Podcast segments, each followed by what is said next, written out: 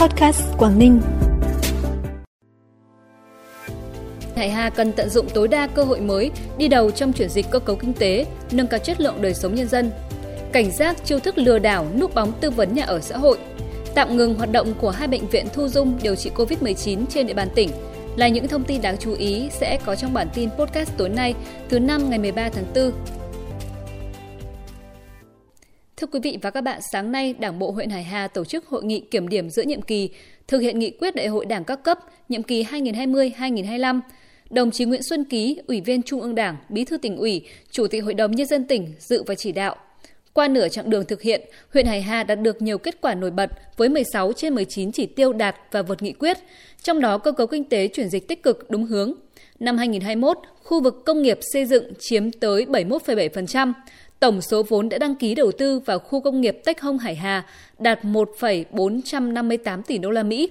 tạo việc làm cho khoảng trên 13.000 lao động. Trên địa bàn huyện đã thành lập Đảng bộ cơ sở khu công nghiệp Cảng biển Hải Hà, là đảng bộ cơ sở trong khu công nghiệp có vốn đầu tư nước ngoài đầu tiên tại Quảng Ninh.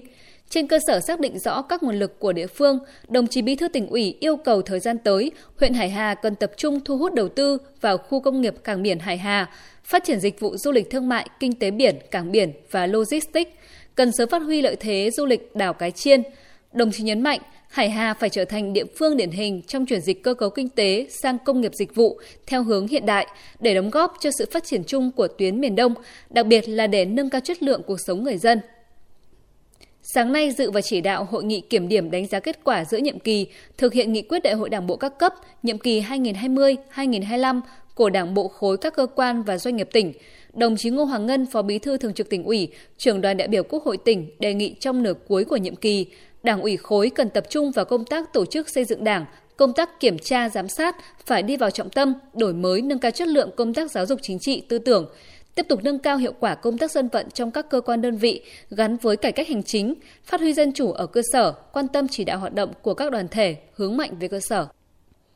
Cũng trong sáng nay dự và chỉ đạo hội nghị kiểm điểm giữa nhiệm kỳ thực hiện nghị quyết đại hội Đảng các cấp nhiệm kỳ 2020-2025 của Đảng bộ Bộ đội Biên phòng tỉnh, đồng chí Trịnh Thị Minh Thanh, Phó Bí thư tỉnh ủy, đề nghị Đảng bộ Bộ đội Biên phòng tỉnh cần tiếp tục có những giải pháp thiết thực, hiệu quả, căn cơ để hoàn thành 5 trên 19 chỉ tiêu chưa đạt theo tinh thần nghị quyết đại hội Đảng bộ Bộ đội Biên phòng tỉnh lần thứ 18, nhiệm kỳ 2020-2025 đã đề ra trong đó cần tập trung xây dựng Đảng bộ, Bộ đội biên phòng tỉnh, các tổ chức đảng và cơ sở ở các đơn vị trong sạch mẫu mực tiêu biểu, chú trọng công tác kết nạp đảng viên, tăng cường công tác kiểm tra giám sát, chủ động phát hiện, xử lý nghiêm những sai phạm từ cơ sở, tích cực triển khai các biện pháp về bảo vệ biên giới và quy chế phối hợp với các địa phương trong bảo vệ biên giới, ngoại giao nhân dân tại địa phương, nâng cao chất lượng trong bố trí cán bộ lãnh đạo chỉ huy tại các đồn, trạm, nhất là tại những địa bàn dễ xảy ra tiêu cực. Dự án khu nhà ở xã hội thuộc khu dân cư đồi ngân hàng phường Hồng Hải và phường Cao Thắng thành phố Hạ Long đang triển khai được kỳ vọng sẽ đáp ứng nhu cầu nhà ở cho người có thu nhập thấp trên địa bàn tỉnh. Tuy nhiên khi sự quan tâm của người dân về nhà ở xã hội càng lớn thì các chiêu thức lừa đảo, cò mồi ăn chênh lệch ngày càng nhiều, gây nhiễu loạn thông tin, hoang mang cho người dân. Theo Sở Xây dựng, hiện nay mức giá bán nhà ở xã hội vẫn chưa có phê duyệt chính thức. Thời gian tiếp nhận, thẩm định hồ sơ cũng chưa xác định. Đồng thời, chủ đầu tư dự án khu nhà ở xã hội này là liên danh Công ty Cổ phần Tư vấn Đầu tư Tài chính Toàn cầu và Công ty Cổ phần Đầu tư và Phát triển Nhà ở số 6 Hà Nội khẳng định không ủy quyền cho bất kỳ tổ chức cá nhân nào thực hiện việc hướng dẫn và tiếp nhận hồ sơ đăng ký mua, thuê, thuê mua nhà ở xã hội tại dự án.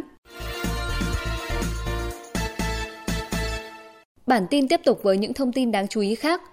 Sáng nay tại thành phố Móng Cái, đồng chí Bùi Văn Khắng, Phó Chủ tịch Ủy ban nhân dân tỉnh làm việc với Tổng công ty Tân Cảng Sài Gòn về tìm hiểu đầu tư các dự án logistics, khảo sát dự án bến cảng tổng hợp Vạn Ninh. Trên cơ sở điều kiện và lợi thế cạnh tranh của khu vực cảng Vạn Ninh và các cảng biển trên địa bàn tỉnh, Tổng công ty Tân Cảng Sài Gòn khẳng định mong muốn đầu tư tại tỉnh Quảng Ninh, đồng thời mong muốn hợp tác cùng với cộng đồng các doanh nghiệp hoạt động xuất nhập khẩu trên địa bàn tỉnh, cùng hỗ trợ phát triển mạnh mẽ vận tải đường biển, đường bộ và hoạt động logistics trên địa bàn tỉnh Quảng Ninh hướng tới toàn quốc và quốc tế. Ủy ban nhân dân tỉnh Quảng Ninh vừa ra quyết định về việc tạm ngừng hoạt động của các bệnh viện thu dung điều trị và cách ly bệnh nhân viêm đường hô hấp cấp do chủng mới của virus corona. Đó là bệnh viện số 1 có trụ sở tại Trung tâm Y tế thành phố Móng Cái và bệnh viện số 2 có trụ sở tại Bệnh viện Phổi Quảng Ninh đều thành lập vào tháng 2 năm 2020.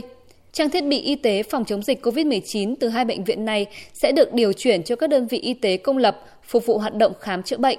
Trong trường hợp Trung ương chuyển COVID-19 từ bệnh truyền nhiễm nhóm A sang nhóm B hoặc đến quý 4 năm 2023, tình hình dịch COVID-19 tiếp tục ổn định, Sở Y tế chủ trì phối hợp với các sở ngành địa phương nghiên cứu tham mưu cho Ủy ban nhân dân tỉnh ban hành quyết định giải thể bệnh viện số 1, bệnh viện số 2 đảm bảo theo quy định. Từ đầu năm đến nay, Quảng Ninh ghi nhận 3 trường hợp nhiễm vi khuẩn Whitmore, còn gọi là vi khuẩn ăn thịt người ở thị xã Quảng Yên, Đông Triều và thành phố Hạ Long.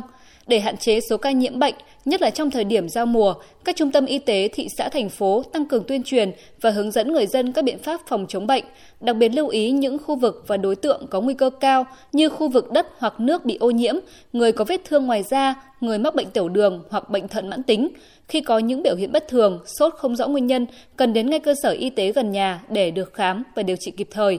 Hiện bệnh Whitmore không có vaccine phòng bệnh, không phát sinh thành bệnh dịch, nhưng nguy cơ diễn biến bệnh nặng là rất lớn, nhất là với người có bệnh nền. Cơ quan Cảnh sát điều tra Công an huyện Đầm Hà, Quảng Ninh vừa bắt giữ đối tượng truy nã Nguyễn Minh Tuấn và đang hoàn thiện các thủ tục để bàn giao đối tượng cho Cơ quan Cảnh sát điều tra Công an huyện Thanh Trì, Hà Nội. Đầu năm 2021, Nguyễn Minh Tuấn, sinh năm 2002, thường trú tại thôn Tân Mai, xã Tân Lập, huyện Đầm Hà, tỉnh Quảng Ninh, cùng đồng bọn thực hiện hành vi cố ý gây thương tích cho người khác tại xã Đông Mỹ, huyện Thanh Trì, Hà Nội.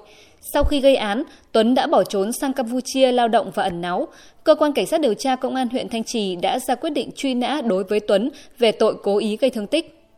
Trân trọng cảm ơn quý vị và các bạn đã dành thời gian quan tâm kênh Podcast Quảng Ninh. Xin kính chào và hẹn gặp lại.